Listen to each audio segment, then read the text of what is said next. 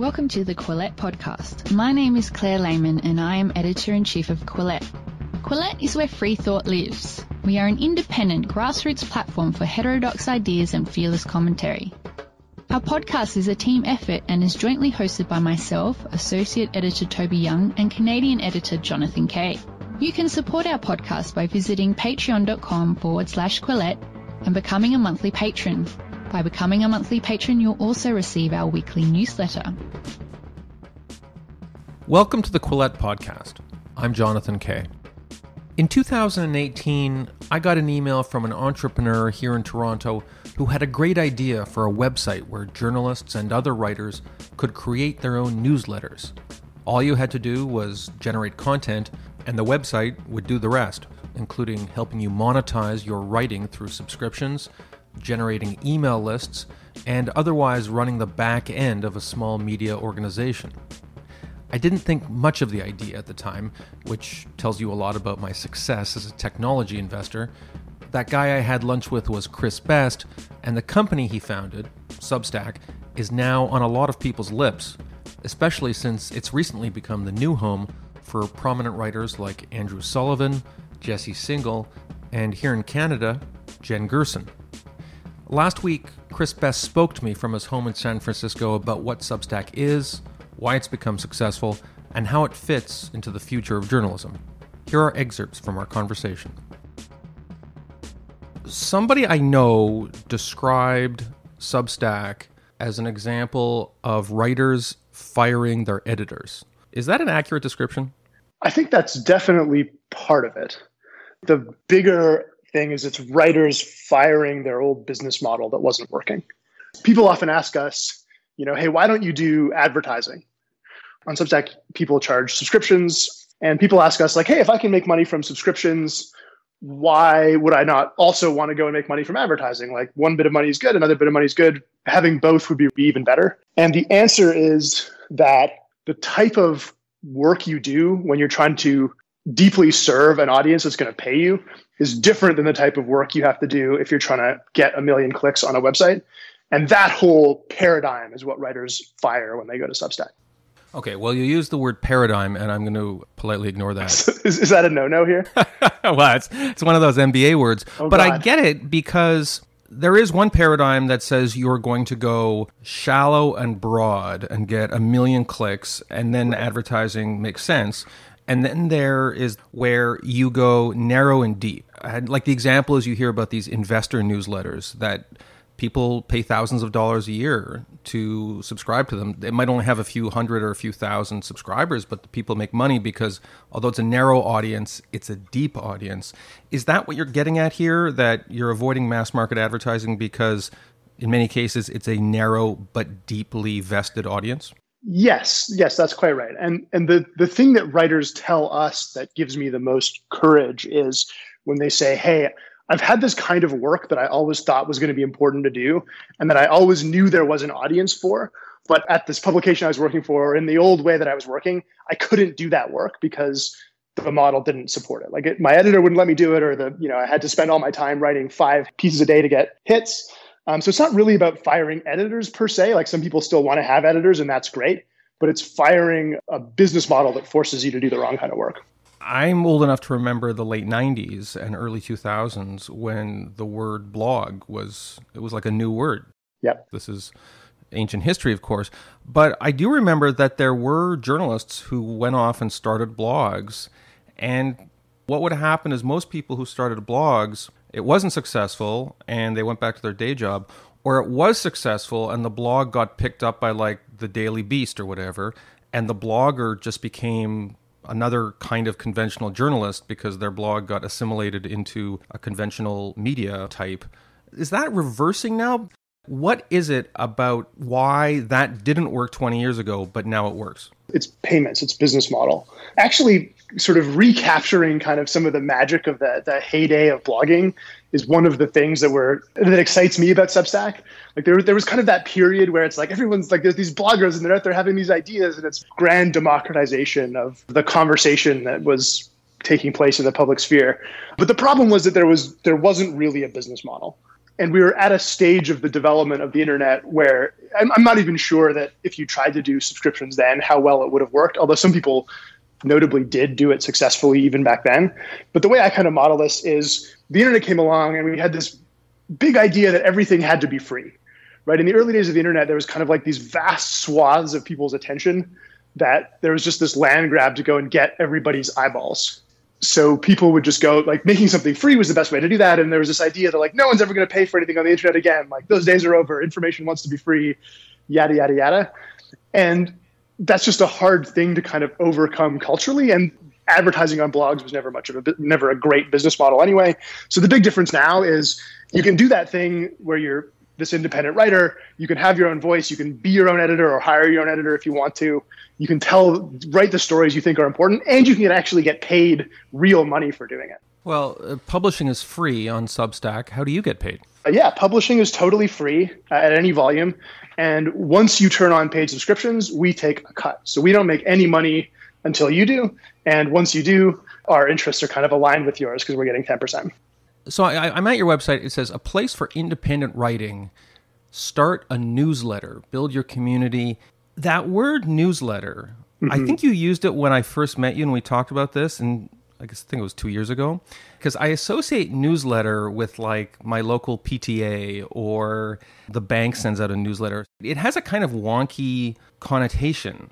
But you obviously, I'm sure you put thought into that. Why do you use the term newsletter? It's actually something we've agonized about a fair amount because, on the one hand, describing a Substack publication as a newsletter is really reductive, right? Like it's really its own independent, it's like a blog and an email newsletter and a subscription membership system and a comment system and a podcast potentially. Like it can be all of these things. The thing that we found was that describing it as a newsletter made it kind of instantly understandable to people. And it is a newsletter in addition to all those other things. And so when we would go to talk to people and be like, it's this cool thing where it's both a blog and a newsletter and a podcast and a community and a whatever, people's kind of eyes would glaze over and it's hard to get people to be able to grab the concept. But when you say, you know, hey, it's a paid newsletter, they're like, oh, yeah, I, I understand exactly what that would be. I hear a lot of people talking about Substack because lately you've had a few big ticket joiners. But when I look down the features that Substack members have, you know, this isn't rocket science. There's an email list, there's a website, there's a kind of paywall. Some content is behind the paywall, some is in front of it. So it's sort of an amalgamation of low tech features. Yeah, I think you hit the nail on the head. There's no individual feature on Substack that by itself is a crazy novel thing, right? Like there are already ways you could get email delivered. There's already ways you could host a website. There's already ways you could take payments. There's already ways you could host a forum, all of this stuff. And in fact, before Substack, there are people who would put these things together themselves and make successful businesses by cobbling together WordPress plus MailChimp plus some other service. And Andrew Sullivan is, is actually one of those people. He had this his independent website, The Dish, for a long time that was wildly successful. The thing that's nice about Substack is that if you're a writer, you don't really want to be spending your time pulling all those things together, making them work with each other, doing tech support, figuring out all the ins and outs, doing the optimization of the conversion on this page and solving the email delivery for that person. The thing that we started the company with the idea of is we looked at these people like let's say Ben Thompson who writes a newsletter called Stratechery that he charges money for and has built his own system for. We looked at him and we're like, this is an amazing business. Why do more writers not do this? And the answer we came up with is just like it's really hard and fiddly and you have to do a bunch of stuff. And our sort of vision for Substack was like a, a text box that you could type words into. And if the words you typed were good enough, you're going to get rich. Okay, so in that category, I'm thinking of a friend of mine, former colleague here in Canada. Her name's Jen Gerson, and I know she just started up a Substack. It's called The Line. Thrilled about it. Yeah, it's pretty good. I'm, I'm a member. It's like an opinion website, and she's got some pretty sharp writers. One thing I talked to her about is she does have political content, and we live in the age of cancel culture. have you thought about what happens when people come to you and say, hey, this Substack, he linked to some guy who once linked to some guy who once linked to a guy who's in the KKK or, or the opposite, like this guy's posting Antifa content. So you got to take that off. What are your policies when people come to you with complaints of what they regard as extremist content? Yeah, we think about this this a fair amount. And I think the biggest thing that we have going for us that's sort of an advantage in this what you rightly point out is a fraught space is just the nature of Substack is that you as a writer have a direct connection with your audience, right? Like they're coming and literally signing up for your newsletter. We don't have a, for example, a global feed with an algorithm that's deciding what stories to show you. So in general, if you are reading something on Substack that you find objectionable, it's because you signed up for that thing. And there's a really easy, you know, I, I sometimes you're the hate criminal. Well, you have to self-cancel. Well, I, I, I, I, almost joke sometimes like cancel culture is fine. There's a cancel button right in the email. Just hit cancel, and it's canceled right. for you. Uh, unsubscribe. That sounds kind of glib, but I think that that gives us a lot of leeway to be like, look, we're hosting writers and people that are signing up for their newsletter, right? Like you're not, we're not foisting anybody's content on anybody else. I get that. Although we all know that when it comes to this cancel culture stuff, although people say that this stuff is being foisted on them, 90% of the time these campaigns are a demonstration of power and they're trying to bully whether it's Twitter or Substack or in some cases PayPal into putting up a flag on one side or another and, and helping them cancel someone. Uh, but have you, has anyone approached, and not just on the left, it happens on the right too, has anyone approached you trying to get you to take down any content yet? Not a ton. There's the occasional thing. Again, I think we've gotten farther without having a lot of these problems because of the shape of the thing, but it's something that will, will happen at some point, no doubt. And now a message from our commercial supporters at BetterHelp, the online counseling service that helps people everywhere become happier and more productive. At betterhelp.com, you'll connect with your professional licensed therapist in a safe, private online environment using secure video, phone, online chat, or text. Anything you share is, of course, strictly confidential.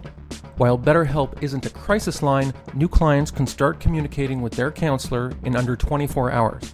When self help methods aren't enough and you seek professional counseling, BetterHelp can connect you to a network of thousands of licensed therapists.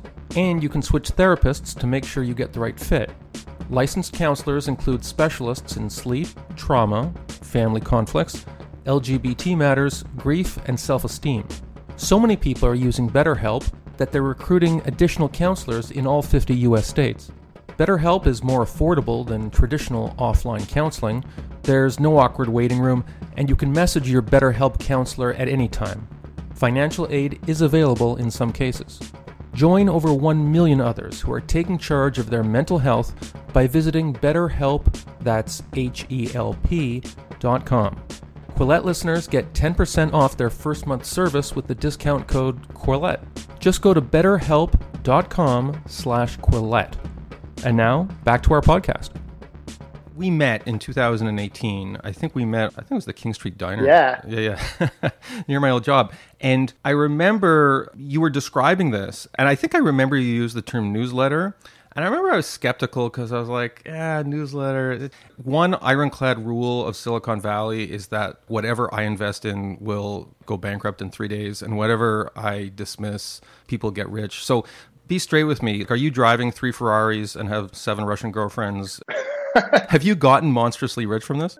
I am not driving any Ferraris. I live in a, a modest two bedroom flat here in San Francisco that would be on an amount of rent that would buy a probably a palace anywhere else. But the company is going very well. I shouldn't complain about it. I think we're building something that has the potential to be extremely valuable. So let's talk about running a company like this because I remember reading an article about how these companies are staffed. And I read about WordPress. Mm-hmm. And WordPress, in some ways, is very similar to what you're doing. It gives a template for content curation, and then it gets out of the way uh, and lets you supply content.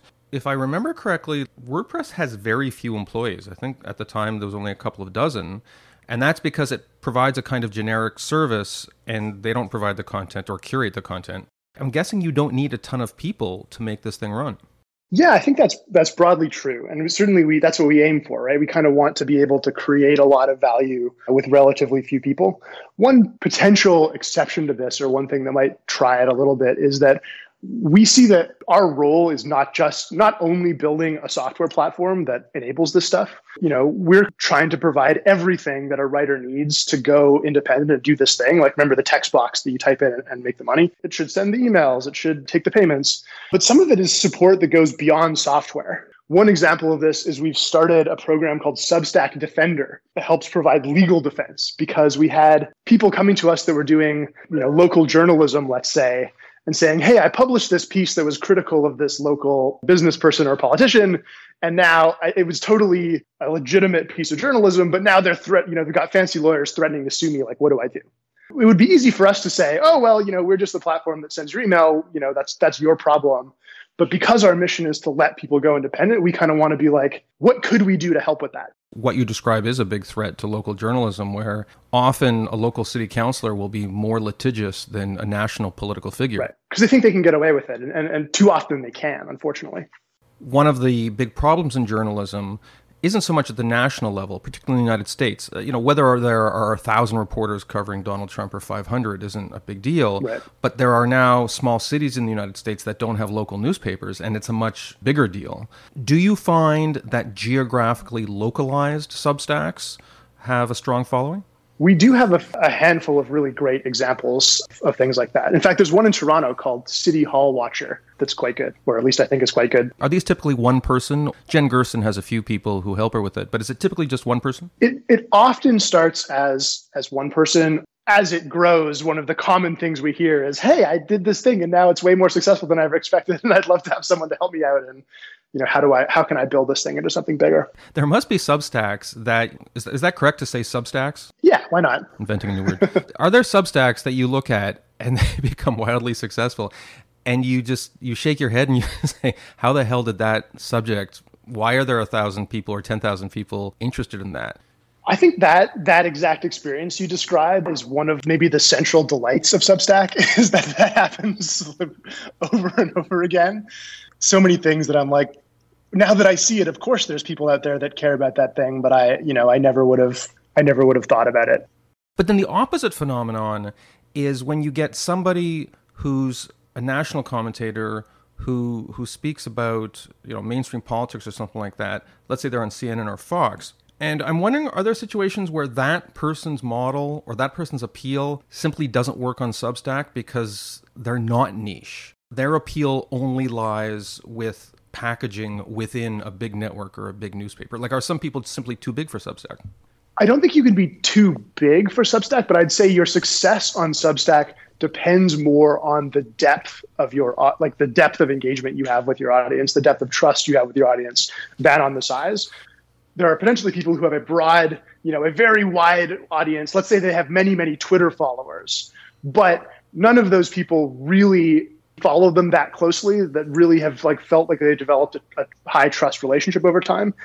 So therefore just having a lot of twitter followers doesn't necessarily predict that you'll be a successful substack. And i think that would be the, the same would be true in a you know big media company like you say. When i talked to jen about her substack experience she said that one of her anxieties was that when she started out she wasn't going to have content to post every day. And i can see this i'm a former newspaper journalist, and and that would be my anxiety because when I was a newspaper journalist, I was expected to be productive every day. But she told me that your advice was, "Hey, look, once or twice a week is fine." Is there an ideal pacing for content on Substack? I think the most important thing is actually finding a pacing that you're able to sustain over the long term you know, we're t- you were talking about what makes a good Substacker. One of the most important characteristics is just the ability to stick with it, the ability to keep writing, to have sort of the motor to keep doing it. Because not everybody has that. I'm sure you've had experiences trying to chase chase down people to get them to to finish writing things. But yeah, you know, if you think about what would you want from a writer that you follow and care, you know, that you really respect and, and sort of want their take on things, how often you want to hear from them is going to depend on what they're covering and what they're writing about and how much you know uh, what what format they're writing in right? Like we have people on substack that write you know four or five times a week. We have people who write once every two or three weeks but it tends it comes in this giant drop that's this massive thing when it comes. And people like both of those the journalistic industry is in a state of extreme turbulence and traditional journalism it's losing jobs but there's all these green shoots that are popping up in the area of podcast and self publishing. When you look at regular news reports about how newsrooms are shedding jobs, you know that each of those newsrooms has at least one or two dozen people who are capable of having popular substacks. It's sad that these places are going under, but it's also creates opportunity for you. Are things like Substack going to allow us to go in depth in the news in the way that the legacy media once did? You can't build a company if you're not an optimist, I don't think the genesis of Substack felt like we looked at a bunch of trends that we felt were negative, that we felt were problems in the world, right? One of them is the the business model for legacy media has really suffered. Venues we have for written culture are, are dying uh, with or without us put shortly, like social media is breaking our brains and driving us crazy. And I, I, don't feel any less strongly about that uh, now than I did three years ago.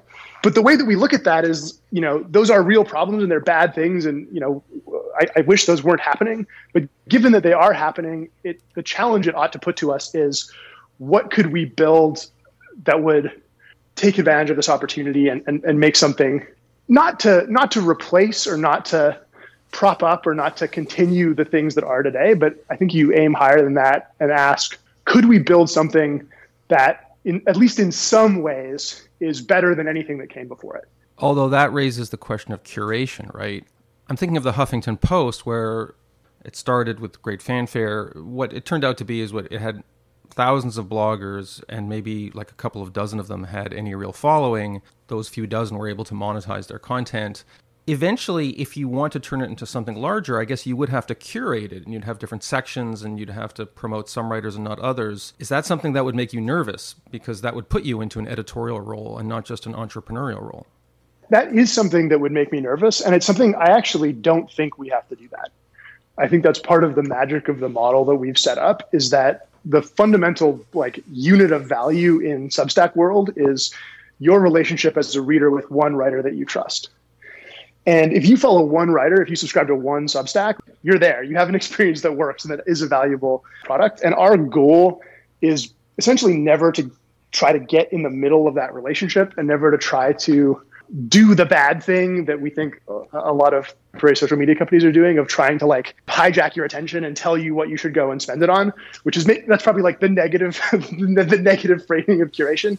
We don't want to have that role as a platform and the way that we've built it means that we don't have to. Well, first do no harm right? Totally. Chris best founder of substack. Thank you so much for taking the time to talk.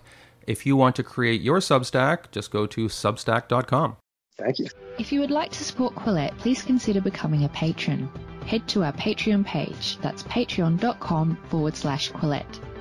If you haven't already, follow us on social media. We're on Twitter, Facebook, and Instagram. Do you like what you're hearing? Perhaps you would like to read more about the issues in today's discussion. Head to Quillette.com where you will find more content.